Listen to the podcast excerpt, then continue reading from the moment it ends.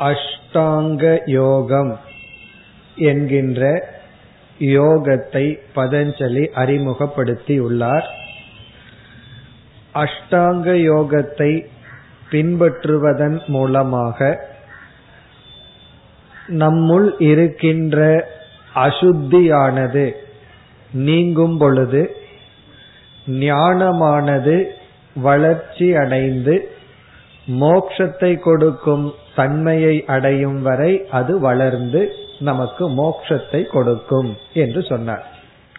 யோக அங்க அனுஷ்டானாத் அசுத்தி க்ஷயே யோகத்தினுடைய அங்கத்தை அனுஷ்டானம் செய்யும் பொழுது அசுத்தி நீங்கும் பொழுது ஞான தீப்திகி ஞானமானது பெருகும் பிரகாசம் அடையும் ஆவிவேக கியாதேகே என்று சொன்னார். உடனே நமக்கு அந்த அஷ்டாங்க யோகம் எட்டு அங்கங்கள் படிகள் என்ன என்ற சந்தேகம் வரும் பொழுது யமம் நியமம் ஆசனம் என்று அறிமுகப்படுத்தினார். அது இருபத்தி ஒன்பதாவது சூத்திரத்தில் எட்டு அங்கங்களை அவர் அறிமுகப்படுத்தினார். முதலாவது யமம் என்பது இரண்டாவது நியமம் மூன்றாவது ஆசனம் நான்கு பிராணாயாமம் ஐந்து பிரத்யாகாரம் என்று சொல்வது. ஆறாவது தாரணா ஏழு தியானம் எட்டு சமாதி. இப்பொழுது நாம் ஒவ்வொன்றாக பார்க்க வேண்டும். அதில் யமக யமம் என்றால் என்ன? என்றால் அடுத்து முப்பதாவது சூத்திரத்தில் ஐந்து பண்புகளை குறிப்பிட்டு இவைகளை பின்பற்றுவது யமம் என்று சொல்கின்றார். அந்த ஐந்து பண்புகள் இப்பொழுது பார்க்கலாம். முதல் பண்பு அஹிம்சா. முதல் அஹிம்சா இரண்டாவது சத்தியம். அஹிம்சா இரண்டாவது சத்தியம். மூன்றாவது அஸ்தேயம். நான்காவது பிரம்மச்சரியம். ஐந்தாவது அபரிகிரகம். இப்ப இந்த சூத்திரமானது அஹிம்சா சத்தியம் அஸ்தேய பிரம்மச்சரிய அபரிக்கிரகாகா யமாகா. இப்ப யமம் என்றால் இந்த ஐந்தும் சேர்ந்தது. அதாவது நிஷித்தமான சாஸ்திரத்தினால் விளக்கப்பட்ட செயலிலிருந்து நம்மை விளக்கி வைப்பது யமம். நிஷித்த கர்மேபியக யமயதி நிவர்த்தயதி. நிஷித்த கர்மத்திலிருந்து நம்மை நீக்குகிறது விளக்குகிறது. இப்ப இதுல வந்து அஹிம்சா என்றால் மற்றவர்களை துயருறுத்தாமல் இருத்தல் சத்தியம் என்றால் வாய்மை அஸ்தேயம் என்றால் திருடாமை களவின்மை பிரம்மச்சரியம் என்றால் ஒழுக்கம் பிறகு அபரிக்கிரகம் என்றால் தேவைக்கு மேல் பொருளை ஏற்றுக்கொள்ளாமை இப்ப இந்த ஐந்தையும் நாம் ஆரம்பத்தில் பின்பற்றும் பொழுது அது வந்து யமம் என்பது ஆகிறது அதே போல நியமம் என்கின்ற இரண்டாவது படியில் ஐந்தை கூறுவார். அதற்கு பிறகு ஆசனம் போன்றதெல்லாம் ஒவ்வொரு சாதனைகள் தான் இவ்விதம் இவர் எட்டு என்று அறிமுகப்படுத்தி இருந்தாலும் முதல் இரண்டிலேயே பத்து பண்புகள் வந்து விடுகின்றது யமம்ங்கிறதுல ஐந்து பண்புகள் நியமம்ங்கிறதுல ஐந்து பண்புகள். இந்த பத்து பண்புகள் அதற்கு பிறகு ஆசனம் பிராணாயாமம் போன்ற சாதனைகளை கூறுகின்றார். இப்பொழுது நாம் இந்த யமம் என்பதில் முதல் சாதனையான அஹிம்சையை எடுத்துக்கொள்வோம் அதை பற்றி விசாரம் செய்வோம். பிறகு அடுத்தது சத்தியம் என்று வரிசையாக வரலாம். இப்ப அஹிம்சா என்றால் என்ன? அஹிம்சையினுடைய லட்சணம் என்ன? இந்த அஹிம்சையை நாம் எப்படி பின்பற்றுவது? நாம் ஹிம்சை செய்வதற்கு என்னென்ன காரணங்கள்? இதையெல்லாம் சுருக்கமாக நாம் இப்பொழுது பார்ப்போம்.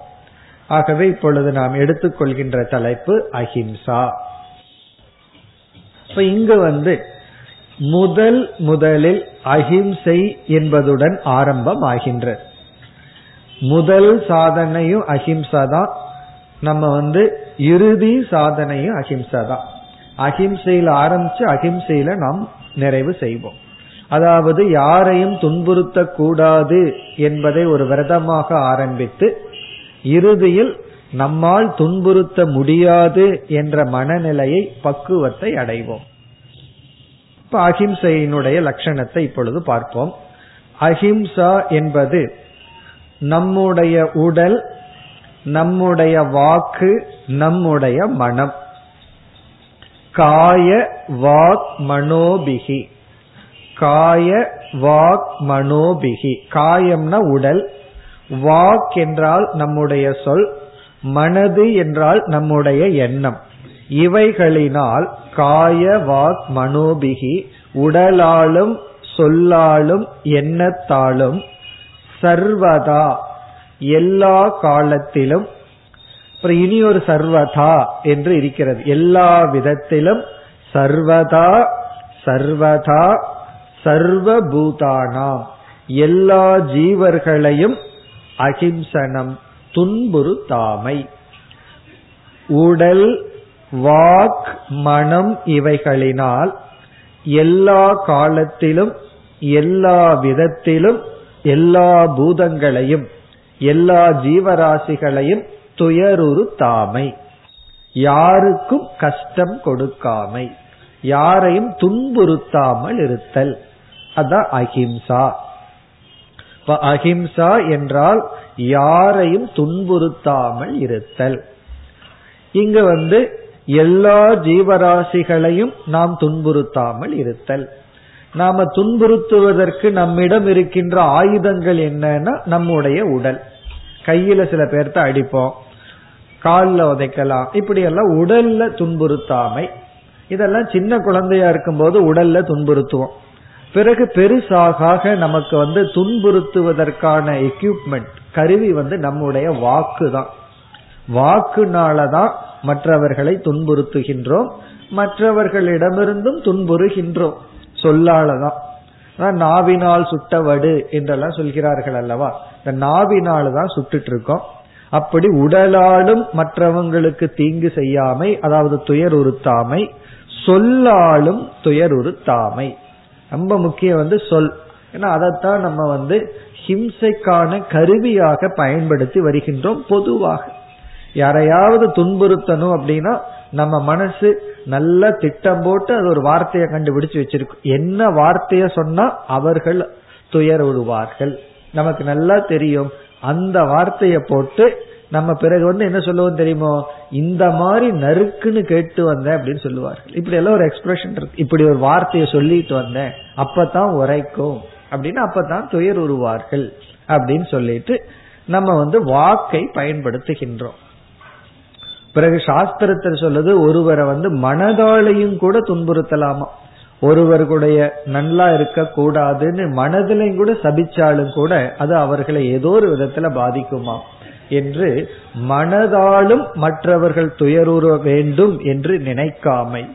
இப்படி உடல் வாக் மனம் இதன் மூலமாக எந்த ஜீவராசிகளையும் துயரப்படுத்தாமல் இருத்தல் அஹிம்சா. அதான் அஹிம்சையினுடைய லட்சணம். இப்ப இந்த இடத்துல எல்லா ஜீவராசிகளையும் துயரப்படுத்த கூடாதுன்னு சொன்னா அந்த எல்லா ஜீவராசிகளுக்குள்ள நம்மளும் இருக்கிறோமா இல்லையா? ஆகவே நம்மளும் இருக்கோம். ஆகவே அகிம்சையை யாரிடத்திலிருந்து பின்பற்றுதல் அப்படிங்கிற கேள்விக்கு பதில் வந்து நம்மிடம் இருந்தே.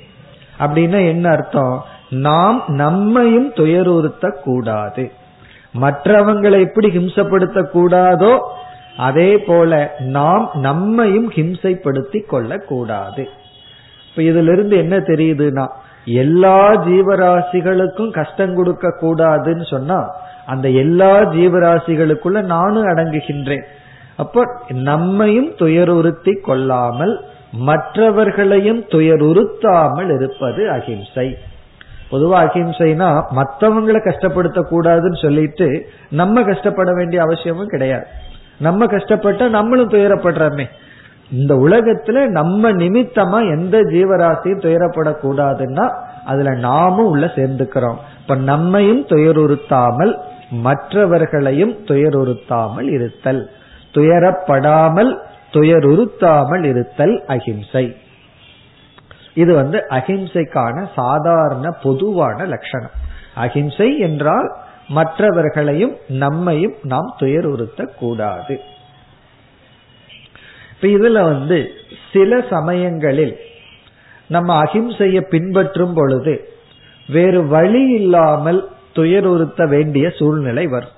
இப்போ ஒரு டாக்டர் இருக்காருன்னு வச்சுக்கோமே அவர் நான் அகிம்சைய பின்பற்ற அப்படின்னு சொல்லிட்டு நமக்கு இன்ஜெக்ஷன் கொடுக்கல அல்லது வந்து நம்மளுடைய உடல்ல இருக்கிற சில புண்ணை வந்து அவர் வந்து சரியா தூய்மைப்படுத்தலைன்னா என்ன ஆகும்? நம்ம வந்து இறந்து விடுவோம். அதை விட பெரிய ஹிம்சை ஆயிரும். ஆகவே சாஸ்திரத்துல என்ன சொல்லப்படுகிறது? ஒரு சூழ்நிலையில் ஒரு ஹிம்சையை நாம் செய்யவில்லை என்றால் அதனால அதிக ஹிம்சை அவர்களுக்கு வந்துவிடும் என்றால் ஒரு சின்ன ஹிம்சைய கஷ்டத்தை ஒருத்தருக்கு நம்ம கொடுக்கணும். அப்படி கொடுக்கவில்லை என்றால் அவர்கள் அதைவிட துயரப்படுவார்கள் என்றால் அப்ப எது அஹிம்சை ஆகின்றது சிறிய ஹிம்சை அஹிம்சை ஆகி விடுகிறது. இப்ப ஆசிரியர் வந்து மாணவனை தண்டிக்கவில்லை என்றார். மாணவனை வந்து தண்டிக்கவில்லை அவனுக்கு இம்போசிஷன் கொடுத்தோ அடிச்சோ தண்டிக்கவில்லை என்றால் அவன் வந்து வாழ்க்கையில அதை விட துயரப்படுவான். அப்ப வந்து ஆசிரியர் அடிக்கிறது வந்து ஹிம்சையாகும் முதல்ல வந்து துயருறுத்த கூடாதுன்னு சொன்னோம். அது வந்து சாமானிய நியமம். ஆனா சில சமயங்களில் நம்ம வேற வழி இல்லாம சிறு ஹிம்சை செய்ய வேண்டும். எப்பொழுதுனா அத சிறு ஹிம்சை செய்தால் பெரிய ஹிம்சையிலிருந்து அவர்கள் காப்பாற்றப்படுவார்கள் என்ற நியமத்தில். சும்மா ஒருத்தர் நின்றுட்டு இருக்கான் போய் ஒரு அறை கொடுத்துட்டு நான் அகிம்சையை பின்பற்றேன் அப்படின்னு சொல்லக்கூடாது. காரணம் என்ன? உன்னை பெரிய ஹிம்சையிலிருந்து காப்பாற்றினேங்கிற சூழ்நிலை அங்கு கிடையாது. ஆகவே ஒருவருக்கு நம்ம ஹிம்சையே கொடுக்கலாம். அது தெரிந்து அவருடைய நன்மைக்காக கொடுக்கலாம். அப்படி கொடுத்தால் அது பெரிய ஹிம்சையிலிருந்து காப்பாற்றப்படும் என்றால்.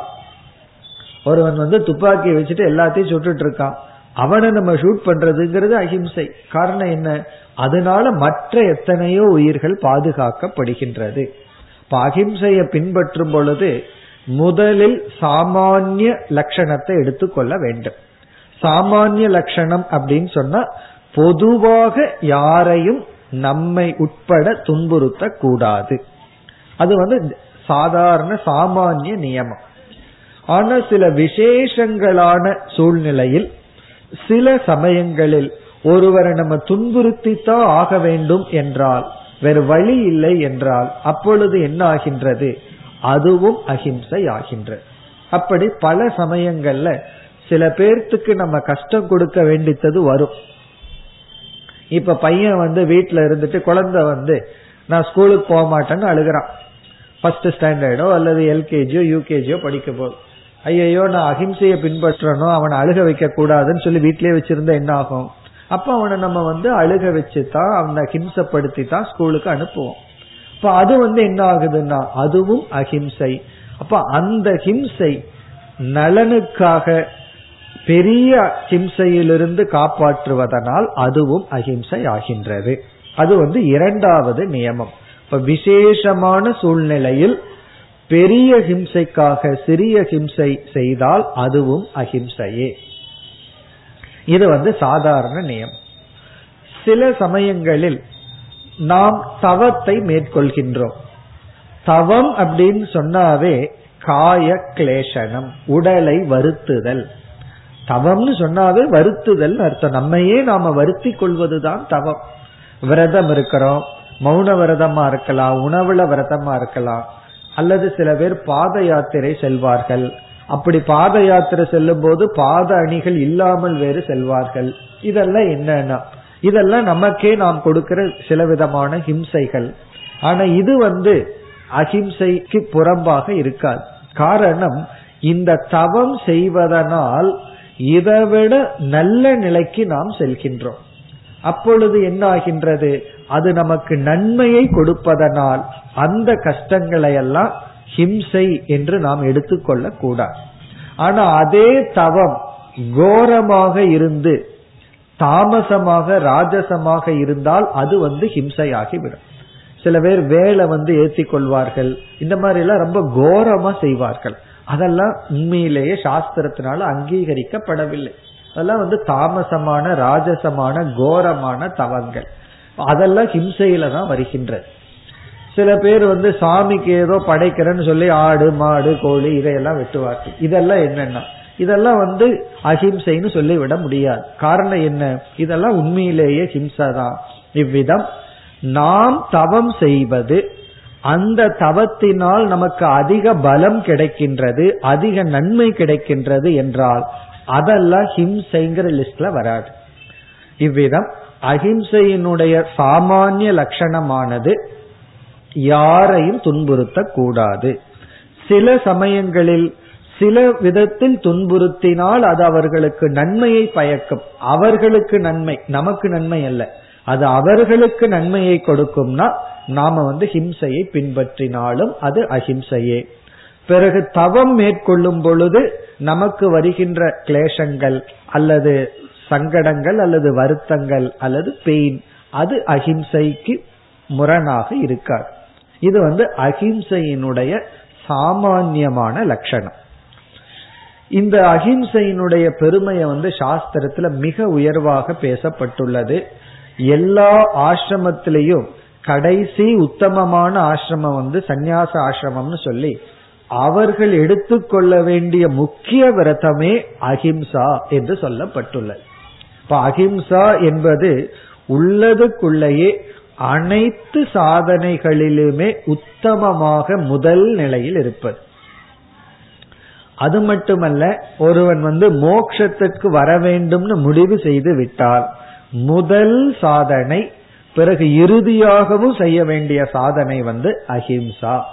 அதனாலதான் பதஞ்சலி வந்து முதலில் அஹிம்சையை வைத்துள்ளார். ஏன் வந்து ஃபர்ஸ்ட் சாதனைய அஹிம்சைய சொன்னார் என்றால் அதுதான் முதன்மையான சாதனை. மற்றவங்களை நம்ம ஹிம்சப்படுத்தி கொண்டிருக்கும் வரை நாம என்ன தவம் செய்தாலும் என்ன சாஸ்திரம் படிச்சாலும் எவ்வளவு பூஜைகள் செய்தாலும் ஒரு பலனும் நமக்கு கிடையாது கிடைக்காது. காரணம் என்ன? மற்றவங்களை நம்ம ஹிம்சப்படுத்துகின்றோம். அந்த குணம் இருக்கும் வரை நாம் ஆன்மீகத்தில் முன்னேற்றத்தை அடைய முடியாது. இப்ப நம்ம ஆன்மீகத்துல முன்னேற்றத்தை அடையணும்னு முடிவு செய்தால் முதலில் எடுத்துக்கொள்ள வேண்டிய சாதனை அஹிம்சா. நாம உயர வேண்டும் நம்ம மனம் பக்குவம் அடைய வேண்டும் மன தூய்மை வேண்டும் என்பது நம்முடைய லட்சியமாக இருந்தால் வேறு வழி இல்லாமல் அஹிம்சையை பின்பற்றித்தான் ஆக வேண்டும்.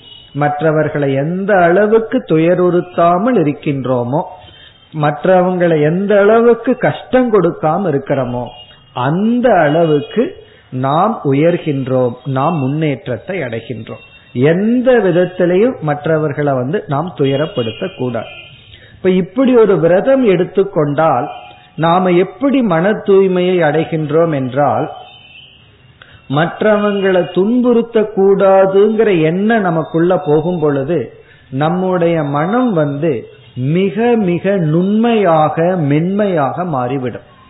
ஆங்கிலத்தில் இதை வந்து சென்சிட்டிவ் மைண்ட் அப்படின்னு சொல்லுவோம். சென்சிட்டிவ் அப்படின்னா மிக மிக நுண்மையான மிருதுவான மென்மையான மனசா மாறும்.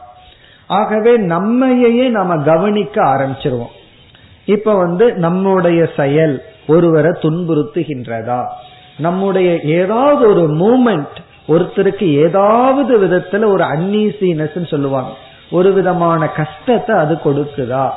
அப்படின்னு நம்ம வந்து சிந்திக்க ஆரம்பிச்சிடும் சாதாரணமா சொல்வார்கள் ஒருவர் வந்து ரோட்ல நடந்து போயிட்டு இருக்கார் திடீர்னு கால் தவறி கீழே விழுந்துடுறார். ரொம்ப விழுகல. நம்முடைய உதவி அவருக்கு தேவையில்லை. ஏதோ கால் தவறி கீழே விழுகிறார். உடனே நாம் அவரையே பார்த்தோம் அப்படின்னா அந்த பார்வையே அவருக்கு துயரத்தை கொடுக்கும். அதற்கு பிறகு பார்த்து சிரிச்சிட்டோம் அப்படின்னா அதுவே அவர்களுக்கு வந்து அதிக துயரத்தை கொடுக்கும். ஆகவே அவரை நம்ம பார்க்காம போனோம் அப்படின்னா அவருக்கு சந்தோஷமா இருக்கும். நம்ம விழுந்தது அது ஏதோ ஒரு பொருளை கீழே விழுக்காட்டிட்டார். அதை நம்ம பார்க்காம இருந்துட்டா யாரும் பார்க்கலைங்கும் போது அவருக்கு ஒரு திருப்தி இருக்கு அதை பார்த்தாலே ஹிம்சை. அதை விட ஹிம்சை என்ன பார்த்து சிரித்து விட்டார். அப்படி ஒருவருடைய ஒரு தவற பார்த்து கேலி செய்வதோ சிரிப்பதோ அல்லது பார்ப்பதே ஹிம்சை. அதே போல வந்து ஒருவர் சாப்பிட்டு இருக்காருன்னு வச்சுக்கோமே ட்ரெயின்ல போறோம். அதையவே பார்த்துட்டு இருந்தோம்னு வச்சுக்கோமே என்ன சாப்பிட்றாருன்னு. கண்டிப்பா ஒரு விதமான பெயின் வருத்தம் ஒரு விதமான ஒரு அன்னீசினஸ் அவருக்கு கிடைக்கும். அப்போ நம்முடைய பார்வை முதல் கொண்டு நம்முடைய சிரிப்பு முதல் கொண்டு அனைத்து மூமெண்ட்டும் ஒரு ஒழுங்குபடும். எப்பொழுது என்றால் நான் மற்றவர்களை எந்த விதத்திலும் சங்கடத்தையோ வருத்தத்தையோ துயரத்தை கொடுக்க கூடாதுங்கிற சங்கல்பம் உள்ளிருந்தால் அப்பதான் நம்ம மனசு வந்து அவ்வளவு ஒரு சென்சிட்டிவா அவ்வளவு ஒரு மென்மையா பக்குவமானதாக மாறும். இவ்விதம் இந்த அஹிம்சை என்பது மிக மிக முக்கியமான ஒரு சாதனை. அது எல்லா சாதனைகளை விட முக்கியம் அஹிம்சைன்னு சொல்வதற்கு காரணம் இந்த அகிம்சைய பின்பற்றணுங்கிற எண்ணம் நமக்கு வர வர மற்றவர்கள் மீது நமக்கு அன்பு ஏற்படும் வேறு சில சாதனைகளை எல்லாம் அப்பதான் பின்பற்ற முடியும். மற்ற எத்தனையோ சாதனைகளை எல்லாம் பின்பற்றணும்னா அஹிம்சைய பின்பற்றினா தான் முடியும். அதே போல இனிமேல் பார்க்க போற சில சாதனைகளை எல்லாம் பின்பற்றினா தான் அஹிம்சைய பின்பற்ற முடியும். இப்ப அஹிம்சைய பின்பற்றணும்னா மற்ற சாதனைகள் நமக்கு தேவை. நம்ம வந்து அஹிம்சைய பின்பற்றணும்னு மனசுல முடிவு பண்ணிட்டோம்னா நம்ம அறியாமல் வேறு சில சாதனைகளை எல்லாம் பின்பற்ற ஆரம்பிச்சிரும். தேவையில்லாத பேச்சை குறைச்சிரும். காரணம் என்ன? நம்ம தேவையில்லாத பேச்சுல தான் எத்தனையோ பேர்த்த ஹிம்சப்படுத்திட்டு இருக்கோம். அப்போ அகிம்சையை பின்பற்றணும்னா கண்டிப்பா தேவையில்லாத பேச்செல்லாம் நம்ம விட்டு போகணும். போயானா தான் அஹிம்சையை பின்பற்ற முடியும். இப்போ அஹிம்சையை நம்ம முன்னாடி வச்சுட்டோம் அப்படின்னா நம்மை அறியாமல் நாம மற்ற சாதனைகளை எல்லாம் பின்பற்ற ஆரம்பிச்சிருவோம். இப்ப மற்ற சாதனைகள் அகிம்சையுடன் சேர்ந்து வரும். அப்படி இந்த அகிம்சைங்கிறது ட்ரெயின்ல இருக்கிற என்ஜின் போல. அந்த என்ஜின் மூவ் ஆக ஆக மற்ற பெட்டிகள் எப்படி சேர்ந்து வருதோ அப்படி அகிம்சையை நம்ம எடுத்துட்டோம் அப்படின்னா அதோடு மற்ற சாதனைகள் சேர்ந்து நம்முடன் வந்துவிடும். அதெல்லாம் நம்ம பார்க்க போறோம். திருடாமை வாய்மை அபரிகிரகம் இதெல்லாம் நம்ம பின்னாடி பார்க்க போற சாதனைகள் எல்லாம் நம்முடன் வர வேண்டும் என்றால் முதல்ல அஹிம்சைய பிடிச்சர். இந்த அஹிம்சைய விட்டுட்டு நான் யார வேணாலும் ஹிம்சப்படுத்துவேன் நான் யார வேணாலும் துன்புறுத்துவேன் அதை கேட்கறதுக்கு நீ யார் அப்படின்னு முடிவு பண்ணோம் அப்படின்னா நமக்கு எந்த சாதனையும் சித்திக்காது. எவ்வளவு வேதாந்தம் படிச்சாலும் அது வந்து வெறும் ஏட்டுக்கல்வியா இருக்குமே தவிர அல்லது எவ்வளவு தவம் செய்தாலும் அந்த தவம் எல்லாம் நமக்கு அகங்காரத்தை பெருக்குமே தவிர நமக்கு சித்த சுத்தியை கொடுத்து ஈஸ்வரனை அடையவோ அல்லது மன நிறைவை அடையவோ காரணம் ஆகாது. அதனால அஹிம்சை தான் மிக மிக முக்கியமான சாதனை. நமக்கு உபனிஷத் கருத்துக்கள் புரியுதோ இல்லையோ? பகவத்கீதையில் இருக்கிற சில தத்துவங்கள் நமக்கு விளங்குதோ இல்லையோ? அஹிம்சையை பின்பற்ற ஆரம்பித்து விட்டால் நாம வந்து சாதகர்கள் ஆகி விடுகின்றோம். ஆகவே அஹிம்சைங்கிறது மிக முக்கியமான ஒரு சாதனை. இப்பொழுது நம்ம சுருக்கமா நாம ஹிம்சை செய்வதற்கு என்னென்ன காரணங்கள்னு சிலதை பார்ப்போம். அதை தெரிஞ்சாதான் அவைகளை நீக்க நீக்க நம்ம அஹிம்சையை பின்பற்ற முடியும். ஆகவே இப்ப நம்ம பார்க்கிற கருத்து நாம் அஹிம்சையை பின்பற்ற முடியாமல் மற்றவர்களை நாம் துயருறுத்த என்னென்ன காரணங்கள்? என்னென்ன காரணங்கள்னால நாம மற்றவங்களை கஷ்டப்படுத்திட்டு இருக்கோம்? மற்றவங்களுக்கு கஷ்டத்தை கொடுத்துட்டு இருக்கோம் அதுல முதல் காரணம் என்று எடுத்துக்கொண்டால் துவேஷம் அல்லது வெறுப்பு. வெறுப்பு தான் ஹிம்சைக்கு மூல அல்லது முதல் காரணம். நாம ஒருத்தரை துன்புறுத்துறோம் அப்படின்னா நம்மை அறியாமல் அந்த நேரத்தில் அவர்கள் மீது வெறுப்பு ஏற்பட்டு விட்டது. இங்க வெறுப்புனா எல்லா காலத்திலையும் வெறுக்கிறோம்னு அர்த்தம் அல்ல அந்த நேரத்துல வெறுப்பு வரும் பொழுது உடனே ஹிம்சை வந்துடும் அது நம்மளுடைய பெற்றோராகலாம் குழந்தைகளாகலாம் உறவினர்களாகலாம் யார நம்ம மற்ற நேரத்துல நேசிச்சிட்டு இருக்கிறோமோ அதே மனசு அந்த நேரத்துல வெறுப்பு அவர்கள் மீது வந்து விட்டால் உடனே நாம வந்து ஹிம்சையை பின்பற்றிடும் இப்போ ஒரு மனோதத்துவ நிபுணர் சொல்றார் நம்ம நினைக்கிறோம் ஒருத்தரை ஒன்னா விரும்ப முடியும் அல்லது வெறுக்க முடியும் அப்படின்னு நம்ம நினைக்கிறோம். அது தவறுன்னு சொல்ற. நீங்க யார விரும்புறீங்களோ அவர்களையும் நீங்க வெறுக்க முடியும்னு சொல்ற. அதுதான் நம்முடைய மனதினுடைய இயல்பா. யாரை ஒருத்தரை நம்ம உண்மையிலேயே விரும்பிட்டு இருக்கிறோமோ நம்ம மனது சில நேரத்துல அவர்களையே வெறுக்குமா? அப்படிப்பட்ட மனதுடன் நம்ம படைக்கப்பட்டிருக்கோம். ஆகவே ஒருத்தரை வெறுக்கிறோம்னா முழுமையா அவரை வெறுத்துட்டே இருப்போம்.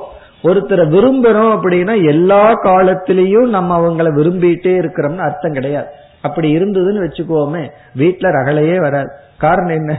வீட்டுல இருக்கிறவங்கள நம்ம விரும்புறோம். அதனாலதான் வீட்டுல வச்சிருக்கோம். முழுமையா வெறுத்து இருந்தோம்னா ஒன்னா நம்ம ஓடிடுவோம் இல்ல அவர்களை ஓட வச்சிருப்போம்.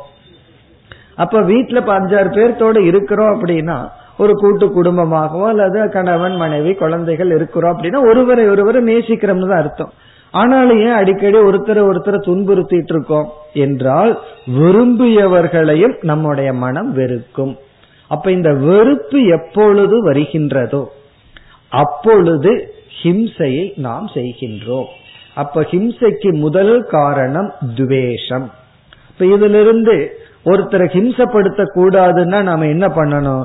வெறுப்புணர்ச்சியை வளர்க்காமல் இருக்க வேண்டும். அந்த வெறுப்புணர்ச்சி வரும் பொழுது நம்ம எங்காவது ஓடி போயிடணும் அங்க இருக்க கூடாது அந்த இடத்துல. இல்ல பேசக்கூடாது. வெறுப்புணர்ச்சி வருதா? உடனே வந்து பேச்ச நிறுத்தணும் அப்படிங்கிற ஒரு சங்கல்பம் வந்துடணும். செயலை நிறுத்தணும். கையில ஏதாவது கரண்டியோ ஏதாவது இருந்ததுன்னு வச்சுக்கோமே கீழே வச்சிடணும். பேனாவோ ஏதாவது இருந்தா உடனே கீழே வச்சிடணும். காரணம் என்ன? வெறுப்பு இருந்தா அப்ப அதெல்லாம் பறக்க ஆரம்பிச்சிடும். உடனே ஹிம்சப்படுத்திடுவோம் அடிச்சிருவோம் எல்லாம் பண்ணுவோம். அதற்கு பிறகு நம்மளே வருத்தப்படுவோம். நம்ம தான் டாக்டர்கிட்ட கூட்டு போகணும். யார் அடிச்சோமோ அவங்கள. அப்படி நம்ம வந்து வெறுப்புங்கிற உணர்வு வந்தவுடன் உடனே அது வந்து என்னன்னா அது ஒரு இண்டிகேஷன் சிலதெல்லாம் இண்டிகேட்டருக்கு மேல. லைட் எரிஞ்சு இண்டிகேட் பண்ணி காமிக்கும். அப்படி நாம ஹிம்சப்படுத்த போறோம் அப்படிங்கறதுக்கு இண்டிகேஷன் என்னன்னா வெறுப்பு. மனசுக்குள்ள வெறுப்பு வந்தாச்சுன்னா நாம ராட்சசனா மாற போறோம் அப்படின்னு அர்த்தம். நாம வந்து மற்றவங்களை ஹிம்சப்படுத்த ஆரம்பிக்கிறோம் அப்படின்னு அர்த்தம். உடனே அது ஒரு சிம்டமா நம்ம புரிஞ்சுக்கணும். இப்ப வெறுப்புனால நம்ம ஹிம்சைப்படுத்துகின்றோம். இரண்டாவது குரோதக கோபம். அது எல்லாத்துக்கும் தெரியும். எப்பொழுது கோபம் ஏற்படுகின்றதோ உடனே கோபம் ஏன் வருதுன்னு அது தனி டாபிக் கோபத்தை பத்தி விசாரம் பண்ணணும்னா அது தனியா விசாரம் பண்ணலாம். இப்ப நம்ம வந்து அஹிம்சையை பற்றி பேசிட்டு இருக்கோம். ஆகவே கோபம் எப்பொழுது வருகின்றதோ கோபத்தினுடைய விளைவு ஹிம்சை. கோபம் வந்ததுன்னு சொன்னா உடனே ஹிம்சப்படுத்திடுவோம். யார ஹிம்சப்படுத்துவோம்னா முதல்ல நம்மையே ஹிம்சப்படுத்துவோம். ஏன்னா கோவப்படும் போது நம்ம மனசு சந்தோஷமாவா இருக்கும். இப்போ ஒருவர் மீது அன்புங்கிற உணர்வு வரும்போது நம்ம மனசை பார்ப்போம். மகிழ்ச்சியா இருக்கும். ஒருவர் மீது வெறுப்பு அல்லது கோபம்ங்கிற உணர்வு வரும்போது நம்ம மனசை பார்ப்போம்.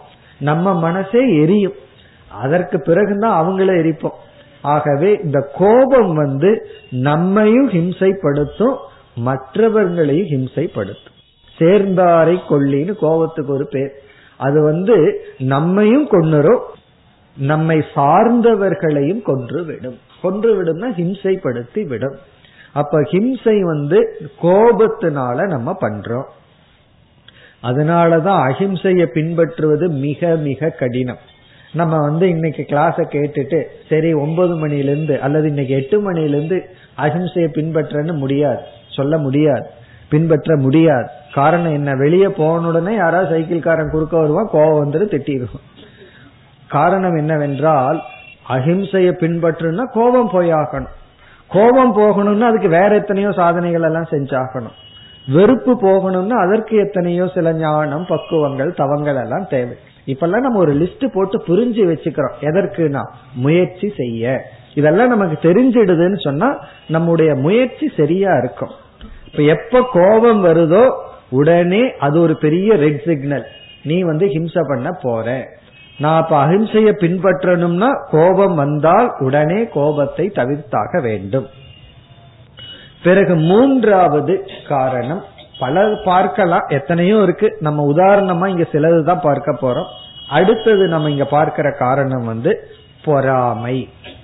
ஒருத்தரை நம்ம ஹிம்சப்படுத்துறதுக்கு காரணம் நமக்குள்ளேயே இருக்கின்ற பொறாமை.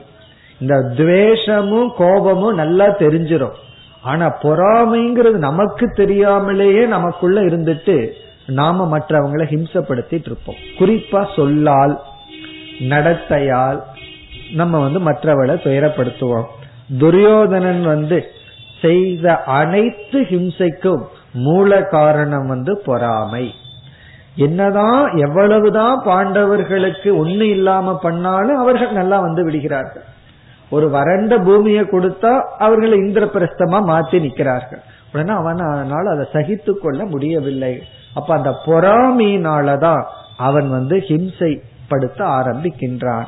இப்ப இந்த பொறாமை இருக்கே மற்றவர்களுடைய வளர்ச்சியை பொறுத்துக்க முடியவில்லைன்னு சொன்னா உடனே அந்த வளர்ச்சியை தடுக்க அல்லது ஏதாவது ஒரு ஹிம்சையான சொல்ல பயன்படுத்தி நம்ம வந்து ஹிம்சைப்படுத்துகின்றோம். ஆகவே இதுல இருந்து என்ன தெரியுதுன்னா இந்த பொறாமை ஹிம்சைக்கு காரணம். அடுத்த காரணம் வந்து பழி வாங்கும் எண்ணம். இது அதிகமாக இருக்கிறது. அதாவது யாராவது நமக்கு ஹிம்சை செய்து விடுகிறார்கள். யாராவது நம்மைய துயருறுத்தி விடுகிறார்கள். சொல்லாலேயோ செயலாலேயோ நம்மைய துயருறுத்தி விடுகிறார்கள். நம்ம மனம் என்ன நினைக்குதுன்னா எந்த அளவுக்கு என்ன ஹிம்சப்படுத்தினார்களோ அதே அளவுக்கு அது போதாதான் கொஞ்சம் வட்டி போட்டு கொஞ்சம் எக்ஸ்ட்ராவா நான் ஹிம்சப்படுத்திட்டேன்னா கணக்கு நேராகுது அப்படின்னு நம்ம மனசு தோணுது எப்படி பணமோ அதே போல நம்ம ஹிம்சை எவ்வளவு பட்டிருக்கிறோம்? பட்டுட்டோம் அப்படின்னா அதே ஹிம்சைய திருப்பி செய்ய வேண்டும் அப்படிங்கிற ஒரு எண்ணம். அதனாலதான் பார்த்தோம்னா சிறு வயதுல வந்து ஒருவன் இந்த சொசைட்டினால அதிகமாக பாதிக்கப்பட்டிருந்தால் அவன் பெருசாகும் போது ஒரு பெரிய வயலன்ஸ் பர்சனா மாறிடுவான். மற்றவங்களை துன்புறுத்தும் ஒரு மிருகமா அவன் மாறி விடுகின்றான் காரணம் என்ன? அந்த சொசைட்டி வந்து அவனை துன்புறுத்தி விட்டது. அவன் சொசைட்டிய பிறகு துன்புறுத்தி விடுவான். அதுக்காகத்தான் குழந்தையா இருக்கும் பொழுது மென்மையாக வளர்த்த வேண்டும். இப்ப ஒரு குழந்தை வந்து எப்பொழுதுமே அம்மா அப்பாவுடைய ரகலைய பாக்குது அப்பா அம்மா வடிக்கிறது அம்மாவை அப்பா வடிக்கிறது இந்த மாதிரி அடிச்சிட்டு இருக்கிறத பாக்குது அதற்கு பிறகு தன்னையும் அவர்கள் துன்புறுத்துகிறார்கள் அப்படின்னா அவன் வளர வளர அந்த துன்பம் அவன் அனுபவிச்ச ஹிம்சை மற்றவங்களை ஹிம்சைப்படுத்த காரணம் ஆகிவிடும் ஒரு கால் ஒரு மாணவன் ஒரு குழந்தை வந்து தான் செய்யற தப்பை எல்லாம் பெற்றோர்கள் மன்னிச்சு அன்பை அனுபவிச்சு அன்பினுடைய மகத்துவத்தை உணர்ந்து வாழ்ந்திருந்தால் அந்த குழந்தை மற்றவர்களுக்கு அன்பை கொடுப்பவனாக மாறி விடுகின்றான். ஏன்னா அவன் அதைத்தான் அனுபவிச்சிருக்கான். எதை தான் அனுபவிச்சானோ அதைத்தான் நம்ம கொடுப்போம். நம்மால கொடுக்க முடியும். அப்போ ஒரு பெரிய நமக்குள்ள ஹிம்சைக்கான காரணம் என்னன்னா நாம் ஹிம்சைப்பட்ட நாம ஹிம்சப்படப்பட நம்மை அறியாமல் நாம திருப்பி அவர்களுக்கு ஹிம்சைய செய்ய வேண்டும். இது வந்து மிருகத்தனமான உணர்வு. இதத்தான் பகவான் வந்து கீதையில அசுர சம்பத் அப்படின்னு சொல்கிறார். அசுரர்களுடைய குணம் வந்து திருப்பி செய்தல். இப்போ ஒருத்தர் அதர்மம் செய்து விட்டார்கள். அதர்மத்தினால நாம பலி ஆயிருக்கோம் மீண்டும் அதர்மத்தை செய்கிறார்கள். அந்த அதர்மத்திலிருந்து அவங்களை நீக்கணுங்கிறதுக்காக நம்ம வந்து அவர்கள் மீது ஒரு நம்ம அவர் அதற்காக நம்ம வந்து ஒரு செயல் செய்கின்றோம். அவர்களை தண்டிக்கின்றோம்னா அதை நம்ம சொல்லவில்லை. என்ன தனிப்பட்ட முறையில அவன் வந்து துயருறுத்தி விட்டான். ஆகவே நான் பழி வாங்க வேண்டும். பல திரைப்படங்களினுடைய தீம் என்னவா இருக்கும்? பழி வாங்குறது தான் தீம். அதாவது கிமையா கஷ்டப்பட்டிருப்பான். உடனே அவன் பழி வாங்குறது தீம். காரணம் என்ன? இப்படியெல்லாம் நம்ம பார்த்து பார்த்து என்ன முடிவு பண்ணியிருக்கோம்? நாம கஷ்டப்பட்டுட்டோமா? அவங்களை எப்படியாவது கஷ்டப்படுத்தி விட வேண்டும். ஆகவே இந்த பழி வாங்குற எண்ணம் சென்று மன்னித்தல் அப்படிங்கிற ஒரு குணம் வர வேண்டும். அப்பொழுதுதான் அஹிம்சையை பின்பற்ற முடியும். காரணம் என்னவென்றால் நமக்கு எப்படிப்பட்ட ஞானம் வர வேண்டும்னா ஒருவன் வந்து அதர்மப்படி செயல்பட்டு நம்மை ஹிம்சப்படுத்திட்டா அந்த அதர்மமே அவனுக்கு ஹிம்சைய கொடுக்கும். நாம ஸ்பெஷலா கொடுக்க வேண்டிய அவசியம் கிடையாது. அந்த அதர்மமே அவனுக்கு துன்புறுத்தும் பொழுது நாம ஒரு அதர்மத்தை செஞ்சு ஏன் அவனுக்கு துன்புறுத்த வேண்டும்? இந்த அறிவு நமக்கு வர வேண்டும். அப்ப தர்மத்தின் மீது ஸ்ரத்த வரணும். ஒருத்தர் அதர்மமான வழியில நம்ம ஹிம்சப்படுத்திட்டான். அந்த அதர்மமே அவனை ஹிம்சப்படுத்தும் போது நாம இனி ஒரு அதர்மம் பண்ணி ஹிம்சப்படுத்தி பிறகு ரெண்டு பேரும் ஒரே நிலையில் இருக்கும். ஒரு பிரயோஜனம் கிடையாது. ஹிம்சப்பட்டு மீண்டும் ஹிம்சப்படுகின்றோம். ஆகவே நம்ம புரிஞ்சுக்க வேண்டியது என்னன்னா யாராவது நம்ம துயருறுத்தி இருந்தால் அந்த பாபம் அது அவர்களையே துயருறுத்தும். நாம புதுசா சாபம் கொடுக்கிறதோ பழி வாங்க வேண்டிய அவசியமே இல்லை. தர்மம் அதை பார்த்து கொள்ளும் அப்படின்னு சொல்லிட்டு நாம் மன்னித்து பழக வேண்டும். யாரெல்லாம் நம்ம ஹிம்சப்படுத்துறாங்களோ அவர்களை நாம் மன்னிக்க வேண்டும். இது ரொம்ப முக்கியமான ஒரு குணம். அதாவது பழி வாங்குகின்ற எண்ணம் நம்மிடம் இருக்க கூடாது அது இருக்கிற வரைக்கும் நாம வந்து ஹிம்சை பண்ணிட்டு இருப்போம் ஹிம்சை ஆயிட்டு இருப்போம் கொடுத்துட்டும் இருப்போம். ஆகவே அஹிம்சையை பின்பற்றாமல் ஒரு ஹிம்சை செய்ய காரணம் நாம் ஹிம்சைப்பட்டு அதனால் பழிவாங்கும் எண்ணம் நமக்கு வருவதனால். பிறகு அடுத்த காரணம். வந்து ஒரு காரியம் நடக்க வேண்டும் சொன்னா நாம் ஹிம்சைய பின்பற்றுகின்றோம். ஒரு செயலை நடக்கணும் அப்படிங்கிறதுக்காக அஹிம்சைய நம்ம விட்டோம். இப்ப ஆடு மாடுகளை எல்லாம் நம்ம அவ்வளவு தூரம் அடிக்கிறது காரணம் என்னன்னா காரியம் நடக்கணும் அதனால ஹிம்சப்படுத்துறோம். சில பேர் வந்து கோபத்தை விட்டு விடுங்கன்னு சொன்னா கோபத்தை விட்டா ஒரு காரியம் நடக்காதுன்னு சொல்லுவார். ஏன்னா கோபம் வந்தாதான் கோபத்தின் மூலமாக நம்ம வந்து ஏதாவது ஒரு காரியத்தை செய்ய முடிகின்றது. ஆகவே இந்த அஹிம்சைங்கிற இடத்துலயும் பல சமயங்கள்ல நமக்கு வந்து என்ன தோன்றும் அப்படின்னா மற்றவங்களை நம்ம ஹிம்சப்படுத்தினா தான் காரியம் நடக்கும் அப்படின்னு வந்து காரியம் நடப்பதற்கு அகிம்சையை நாம் விட்டு விடுகின்றோம். பிறகு அடுத்தது வந்து பல சமயங்களில் நம்ம வந்து கவன குறைவினால் ஹிம்சப்படுத்திட்டு இருக்கோம். பல சமயங்கள்ல கேஷுவலா ஏதாவது ஒரு வார்த்தையை சொல்லிடுவோம் அவர்கள் வந்து அந்த வார்த்தையை எடுத்துட்டு துயரப்பட்டு கொண்டு இருப்பார்கள் அது நமக்கே தெரியாம இருக்கும். காரணம் என்ன அப்படின்னா கவனக்குறைவு. இந்த வார்த்தை அவர்களை துயருறுத்துங்கிற அளவு நம்ம கவனமாக இல்லை. அதற்கு பிறகு கொஞ்ச நாள் பேச மாட்டார்கள். அதுக்கப்புறம் ஏன் பேசலன்னா நீ அன்னைக்கு அப்படி சொன்ன. உடனே நம்ம சொல்லுவோம் அது சீரியஸா நீ எடுத்துக்காத. நான் அப்படி நினைச்சிட்டு சொல்லல. இப்படி எல்லாம் நம்ம விவகாரத்துல வர்றதுக்கு காரணம் என்ன அப்படின்னா நம்முடைய சொல்லில் இருக்கின்ற கவனக்குறை நாம ஹிம்சப்படுத்தணுங்கிற எண்ணத்துல பேசியிருக்க மாட்டோம் நடந்திருக்க மாட்டோம். ஆனா அது அவங்களுக்கு ஹிம்சையை கொடுத்திருக்கோம். அந்த அளவுக்கு நாம கவனம் இல்லாமல் இருந்திருப்போம். ஆகவே பல காரணங்கள் ஹிம்சைக்கு இருக்கின்றது. நம்ம வந்து உதாரணமா சில காரணங்கள் எல்லாம் சொன்னோம். அவரவர்கள் வீட்டுல ஹோம்ஒர்க் மூல பண்ணி என்ன பண்ணணும்னா சாயந்தர வேலையில இன்னைக்கு காலையிலிருந்து சாயந்தரத்து வரைக்கும் எவ்வளவு பேரை நான் ஹிம்சப்படுத்தி இருக்கேன்னு ஒரு லிஸ்ட் எடுக்கணும். இதெல்லாம் நேரம் போகலினா செய்ய வேண்டிய ஹோம்ஒர்க் நேரம் போகலினா இல்ல இதெல்லாம் பெரிய சாதனை. லிஸ்ட் எடுத்து இன்னைக்கு யாரையெல்லாம் நான் துன்புறுத்தி இருக்கேன் அப்படின்னு ஃபர்ஸ்ட் லிஸ்ட் எடுக்கணும். அதற்கு பிறகு அடுத்த லிஸ்ட் என்ன தெரியுமோ? இவர்களை துன்புறுத்துவதற்கு காரணம் என்ன?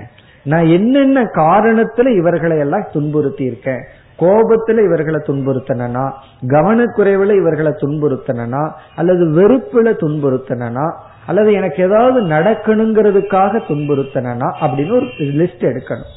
அப்படி பார்த்தா பிறகு நம்ம யாரை அதிகமா துன்புறுத்திட்டு இருக்கோம் அப்படிங்கிற ஒரு ஒரு உண்மை தெரிஞ்சிடும் அதெல்லாம் அவங்க கிட்ட சொல்ல வேண்டியதெல்லாம் நமக்குள்ள தெரியற சீக்ரெட் பிறகு என்ன காரணத்துல நான் அதிகமா ஹிம்சை பண்ணிட்டு இருக்கேன்னு தெரிஞ்சு அதை நாம் நீக்க வேண்டும். இப்படி எல்லாம் ஹோம்ஒர்க் பண்ணி முயற்சி பண்ணாதான் அஹிம்சையை பின்பற்ற முடியும். சும்மா வந்து அஹிம்சையை பின்பற்றணும் அப்படிங்கிற எண்ணமே நமக்கு பின்பற்றும் சக்தியை கொடுத்து விடாது. பெரிய ஒர்க் பண்ணணும். நான் வந்து ஏன் மற்றவங்களை துன்புறுத்துற? யாரையெல்லாம் அதிகமா துன்புறுத்திட்டு இருக்கேன் யாரெல்லாம் எங்கிட்ட வந்து கஷ்டப்பட்டுட்டு இருக்காங்க அப்படின்னு ஒரு லிஸ்ட் எடுத்து பிறகு வந்து நம்ம அதை சரியான முயற்சியுடன் அதை நீக்க வேண்டும். இனி அஹிம்சைய பின்பற்றணும்னா என்ன செய்ய வேண்டும்? இப்ப இதுவரைக்கும் நம்ம வந்து எப்படி ஹிம்சைய பின்பற்றிட்டு இருக்கோம்னு பார்த்தோம். இதெல்லாம் காரணமா வச்சு ஹிம்சைய பின்பற்றணும்னு பார்த்தோம். இனி அஹிம்சையை பின்பற்றுவதற்கு முக்கிய காரணம் வந்து முதல் வந்து என்ன செய்யணும்? இப்ப நம்ம என்னென்ன சொன்னோமோ அதையெல்லாம் பின்பற்றாமல் இருக்கிறது தான். அதாவது வெறுக்காமல் இருத்தல் கோபப்படாமல் இருத்தல் பொறாமைப்படாமல் இருத்தல் இதெல்லாம். அதற்கு பிறகு வந்து முக்கியமாக சமுதாயத்துல சில தவறான கொள்கைகள் எல்லாம் இருக்கும். அதாவது தீண்டாமை போன்ற கொள்கைகள் வந்து தவறாக பின்பற்றப்பட்டு வந்துள்ளது. அதையெல்லாம் நம்ம பார்த்து நீக்க வேண்டும். அதாவது ஒருவன் வந்து எல்லாமே மனிதரா இருக்கும்போது ஒருவனை இனி ஒருவன் தீண்டக்கூடாதுன்னு சொன்னா இது ஒரு பெரிய ஹிம்சை. அப்ப அவனோட மனதுல என்ன தோன்றும்? நான் மனிதனா இருந்து இனியொரு மனிதனால் தீண்டத்தகாதவன் நினைக்கும் பொழுது அது ஒரு பெரிய ஹிம்சை. இப்படி நம்ம வந்து சம்பிரதாயம் வழக்கம்ங்கிற பெயர்ல சில தவறான பண்புகள் நம்ம பின்பற்றி கொண்டு இருந்தால் அதை நம்ம நீக்கித்தான் ஆக வேண்டும். அதெல்லாம் நம்ம வந்து பாசிட்டிவா அஹிம்சையை பின்பற்றக்கூடிய வழி. பிறகு நம்ம ஏற்கனவே பார்த்துட்டோம் அஹிம்சையை பின்பற்றணும்னா சங்கல்பத்தை முதலில் எடுத்துக்கொள்ள வேண்டும். சங்கல்பம்னா நான் அஹிம்சைங்கிற சாதனையை பின்பற்றுகின்றேன். என்ற ஒரு மனதிற்குள் உறுதியை எடுத்துக்கொள்ள வேண்டும். அப்படி அந்த உறுதியை எடுத்துக்கொண்டு பிறகு நாம் கூறிய ஹிம்சைக்கான காரணங்களை எல்லாம் நீக்கி வந்தால் மெதுவாக அகிம்சையை பின்பற்றும் சக்தி நமக்கு வந்துவிடும். ஆகவே இந்த அகிம்சை என்பது மிக மிக முக்கியமான தலையான சாதனையாக இருக்கின்றது. இந்த அகிம்சையை வந்து உடனடியாக பின்பற்றும் சக்தி நமக்கு வந்து விடாது. மெதுவாக நமக்கு அந்த சக்தி வரும். பிறகு அந்த சக்தி இறுதியில எப்படி போய் நிற்கும்னா நாம எப்பொழுது மற்றவர்கள் யாரையும் துன்புறுத்தாத நிலை நமக்கு கிடைக்கிறதோ அதனுடைய பலன் நாம் மற்றவர்களால் நம்மாலும் துயரப்பட மாட்டோம். நாம நம்மையே துயருறுத்திக்க மாட்டோம். பிறகு நாம மற்றவங்களை துயருறுத்தாமல் இருக்கும் சக்தியை அடையும் பொழுது அந்த சக்திக்கு வந்து பகவான் கொடுக்கிற பிரசன்டேஷன் என்ன தெரியுமோ? மற்றவர்களாலும் நாம் துயரப்பட மாட்டோம். நாம யாரையுமே துயரப்படுத்தலினா யாரும் நம்மை துயரப்படுத்த முடியாது. யார் எந்த வார்த்தையை சொன்னாலும் அதை துயரப்படுத்தும் சக்தி அதற்கு இருக்காது. அப்படிப்பட்ட மனநிலையை நாம் அடைவோம். நினைச்சு பார்த்தாவே சந்தோஷமா இருக்கு. நாம யாரையும் துயரப்படுத்தாத அளவு மன சக்தியை அடைந்து விட்டால் நாமும் யாராலும் துயரப்பட மாட்டோம். அகிம்சை என்றால் துயரப்படாமை துயருரு தாமை. நாமளும் துயரப்படாம மற்றவங்களையும் துயரப்படாமல் இருத்தல் அதுதான் அகிம்சை. இப்ப இது வந்து முதல் சாதனம். இனி அடுத்த சாதனைக்கு செல்லலாம். இப்ப முதல் சாதனம் யமகங்கிறதுல அஹிம்சா. இரண்டாவது சத்தியம். சத்தியம் என்றால் வாய்மை. வாய்மை அப்படின்னா என்ன அர்த்தம்? உண்மை பேசுதல். எல்லாத்துக்கும் தெரிஞ்ச பண்பு சத்தியம் என்றால் வாய்மை. நம்ம ரூபா நோட்லயே சத்தியமேவ ஜெயதே அப்படின்னு பிரிண்ட் ஆயிருக்கும் இது வந்து முண்டகோபனிஷத்துல இருக்கிற வாக்கியம்.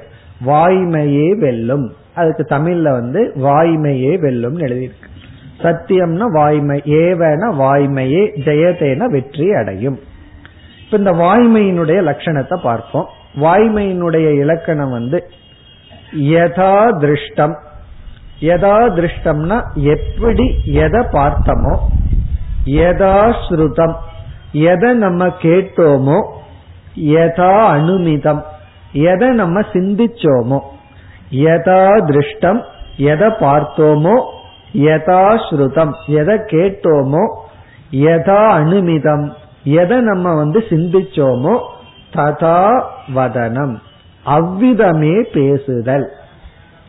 ஆகவே இங்க வாய்மை அப்படிங்கிறது வந்து வாக்கால் செய்யப்படுகின்ற ஒரு தவம். அதனாலதான் வாய்மை அப்படின்னு சொல்றோம். வாய்மை என்றால் வாக்கினால் செய்யப்படுகின்ற ஒரு தவம். நாம எதை கேட்டோமோ எதை பார்த்தோமோ எதை சிந்திச்சோமோ அதை அப்படியே சொல்லுதல். இதெல்லாம் நமக்கு தெரியும். வாய்மை அப்படிங்கறதனுடைய லட்சணம் நமக்கு தெரியும். ஆனா அந்த லட்சணத்திற்குள்ள சில நுணுக்கங்கள் இருக்கின்றது. அதைத்தான் நம்ம இப்ப பார்க்க வேண்டும். இப்ப அதை என்ன என்று இப்பொழுது பார்ப்போம். இப்ப பொதுவாக வாய்மையை வந்து நாம வந்து அஹிம்சை நன்மை அதோட கலந்துதான் புரிந்து கொள்ள வேண்டும். வாய்மைங்கிற ஒரு தன்மைய அஹிம்சையுடன் நன்மை என்கின்ற தன்மையோடு கலந்து இந்த வாய்மையை பின்பற்ற வேண்டும். இப்ப வாய்மையினுடைய முதல் படி நாம வாய்மைய மூன்று படியா பார்க்க போகின்றோம். ஃபர்ஸ்ட் ஸ்டெப் வந்து எது இருக்கோ அது அப்படியே சொல்லுதல். அதுல வந்து மறைக்கிறதோ மாற்றதோ கிடையாது. அப்படியே சொல்றது வாய்மை. இந்த வாய்மையத்தான் நாம முதல்ல பின்பற்ற முயற்சிக்க வேண்டும். நம்முடைய முதல் முயற்சி வந்து இப்படித்தான் இருக்கணும். எப்படி? எது நடந்ததோ இருக்கோ அது அப்படியே கூறுதல். இது வந்து வாய்மையினுடைய முதல் நிலை. அதாவது உண்மையை கூறுதல். பிறகு வாய்மையினுடைய இரண்டாவது படிக்கு போறோம். இந்த வாய்மையில சில மாற்றங்கள் தேவைப்படும். எப்பொழுது என்றால் இந்த வாய்மை எப்பொழுதும் அகிம்சையுடனும் நன்மையுடனும் போகும். மற்றவங்களுக்கு துன்பம் வராமல் இருக்க மற்றவங்களுக்கு நன்மை ஏற்பட வேண்டும் என்ற விதத்தில் சில சமயங்களில் உண்மையை அப்படியே கூறினால் அந்த உண்மை வந்து மற்றவங்களுக்கு துயரத்தையும் தீங்கையும் விளைவிக்கும் என்றால் அப்ப நம்ம என்ன பண்ணணும்? உண்மையை மறைத்தல் வாய்மை ஆகிறது. இப்ப இந்த உண்மையை மறைத்தல் அப்படிங்கிறது வாய்மை. எப்பொழுதுனா இந்த உண்மை வந்து கேட்பவர்களுக்கு துயரத்தையோ அல்லது தீமையையோ கொடுத்தால் அந்த நிபந்தனையில தான் உண்மையை மறைத்தாலும் அது வாய்மை. இப்ப ஒரு பேஷண்ட் வந்து ஹாஸ்பிட்டல் இருக்க அவருடைய நிலையை வந்து அப்படியே உண்மையை டாக்டர் சொல்றாருன்னு வச்சுக்குவோமே அவருடைய நிலை கொஞ்சம் மோசமா இருக்கு. அப்ப டாக்டர் என்ன செய்கின்றார்? அந்த உண்மையை மறைக்கின்றார். ஏன் உண்மையை மறைக்கிறார்னா அந்த உண்மையை வாங்கும் திறன் அவருக்கு இல்லை. அப்ப உண்மையை வாங்குற திறன் அவருக்கு இல்லைங்கும் போது உண்மையை மறைக்கும் பொழுது என்ன ஆகிறது அப்படின்னா அவருக்கு வந்து நன்மை ஏற்படுகிறது. அந்த உண்மையை சொன்னோம்னா அதற்கு மேல துயரப்படுறார். பிறகு வந்து அவருக்கு ஒரு தீங்கையும் விளைவிக்குங்கிற இடத்துல அவர் உண்மையை மறைக்கின்றார். பாதி உண்மையை சொல்ற. எவ்வளவு பிபின்னா கொஞ்சம் மாத்தி சொல்ற. சுகர் எவ்வளவுன்னா கொஞ்சம் குறைச்சு சொல்ற. பிறகு உடலினுடைய நிலை வந்து அவர் வந்து ரொம்ப நல்லா இருக்கீங்கன்னு சொன்னாலும் அதுக்கு தெரிஞ்சு போயிரும் பொய் சொல்றாருன்னு சொல்லி. ஏன்னா அவருக்கு தெரியுது வேதனைப்பட்டு இருக்கோம் அப்படின்னு. ஆகவே என்ன பண்ணுவார்? அளவா சொல்லுவார். எந்த அளவுக்கு சொன்னா நம்புவாரோ அந்த அளவுக்கு எல்லாம் நல்லா போயிட்டு இருக்குன்னு சொல்லுவார். அப்ப அந்த ஒரு கான்பிடன்ட் அந்த ஒரு உற்சாகமே அவரை குணப்படுத்தி விடும். இப்ப இந்த இடத்துல டாக்டர் சொன்னது வந்து பொய்யா உண்மையான வாய்மை. அப்ப அவர் வந்து ஃபர்ஸ்ட் யதார்த்தமா சொல்றார். செகண்ட் என்ன செய்கிறார்? மறைக்கின்றார். அப்ப வாய்மையினுடைய இரண்டாவது படி வந்து மறைத்தல். உண்மையை வந்து மறைத்தாலும் ஆனா எந்த நிபந்தனையில அகிம்சையை எடுத்துக்கணும்? அது வந்து மற்றவங்களுக்கு நன்மையை கொடுக்கும் என்றால் மற்றவங்களுக்கு ஹிம்சையை கொடுக்காது என்றால் மறைத்தல். பிறகு மூன்றாவது சில சமயம் மறைக்கவே முடியாது. துருவி துருவி கேட்பார்கள். அதாவது கொஞ்சம் மறைச்சோம் அப்படின்னா பேசாம விட்டுட்டா பரவாயில்ல. அப்ப என்ன செய்வது? தலைகீழாகவே சொல்ல வேண்டியது இருக்கு. மறைக்காமல் மாற்றி சொல்ல வேண்டியது இருக்கு. உண்மைக்கு மாற்றியே சொல்ல வேண்டியது இருக்கு. அதுவும் வாய்மைதான். உண்மைய மாற்றி சொல்றது இஸ் ஈக்குவல் டு என்ன பொய் சொல்லுவதுதான். அப்போ சில சமயம் பொய்யே சொல்ல வேண்டியது வரலாம்.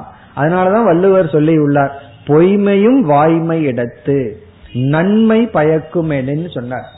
அதாவது அந்த பொய்மையும் கூட வாய்மையாகும் ஆனா நிபந்தனை இருக்கு. எந்த நிபந்தனை? நன்மை. அந்த நன்மை யாருக்குன்னா நமக்கு அல்ல. மற்றவர்களுக்கு நன்மையும் ஹிம்சையும் வரவில்லை என்றால் நன்மை வரணும் ஹிம்சை வரக்கூடாது அப்படின்னா அந்த இடத்துல பொய் கூறினாலும் வாய்மை ஆகின்றது. அதனால வந்து யாருமே உண்மைய பேசி இந்த உலகத்துல வாழ முடியாது. உண்மைய பேசினா நம்ம வந்து ஏமாளி ஆயிருவோம் அப்படின்னு நினைக்கவே கூடாது. ஏன்னா வாய்மைங்கிறத சரியாக புரிந்து கொண்டால் இந்த மூணு ஸ்டெப்ல நம்ம வந்து வாய்மையை பின்பற்றி ஆகணும். ஒன்று நடந்ததை சொல்லணும். இரண்டாவது சில சமயங்கள்ல மறைக்கலாம்.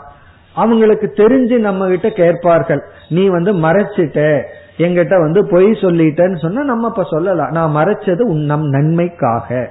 தவறே கிடையாது. நான் ஏன் மறைச்சேன்னா அந்த நேரத்துல உனக்கு தெரியாமல் இருக்கிறது தான் நல்லது. ஆகவே நல்ல எண்ணத்துலதான் மறைச்ச நான் வாய்மைய பேசியிருக்கேன். குறிப்பா அந்த கீத உபநிஷத்தெல்லாம் படிக்க ஆரம்பிச்சு ஒரு சின்ன பொய் சொல்லிட்டா இது படிச்சு நீங்க பொய் சொல்றீங்கன்னு சொல்லுவார். உடனே கீத மீது சாடிடுவார். கீதையெல்லாம் படிச்சு பொய் சொல்கிறீர்கள். எல்லாத்துக்கும் உபதேசம் பண்ணிட்டு நீங்களே பொய் சொல்கிறீர்களேனா நம்ம என்ன சொல்லணும்? நான் பொய் சொல்லணுங்கிற எண்ணத்துல சொல்லல நன்மைக்காக மறைத்தேன் நன்மைக்காக மாற்றி கூறினேன் அப்படின்னு சொல்றதுக்கு நமக்கு தைரியமான. அதுக்கு இந்த ஞானம் நமக்கு தேவை. இப்ப வாய்மையினுடைய லட்சணம் வந்து மூன்று விதத்தில் இருக்கு. யதார்த்த பாஷணம் ஃபர்ஸ்ட் லட்சணம். யதார்த்த பாஷணம்னா எப்படி இருக்கோ அப்படியே சொல்லுதல். இரண்டாவது வந்து யதார்த்த கூகணம். யதார்த்த கூகணம்னா இருக்கிறத மறைத்தல். கூகணம்னா மறைச்சுக்கிறது. ஃபர்ஸ்ட் யதார்த்த பாஷணம் யதார்த்த கூகணம். மூன்றாவது வந்து அனிருத்த பாஷணம். அனிருத்த பாஷணம்னா பொய்யையே சொல்லுதல். பொய் சொல்லுதல். இப்ப பொய் சொல்லுதல் வாய்மை அப்படின்னா அது வந்து நன்மைக்காக இருந்தால் அப்ப வியாபாரம் நம்ம பண்ணிட்டு இருக்கோம்.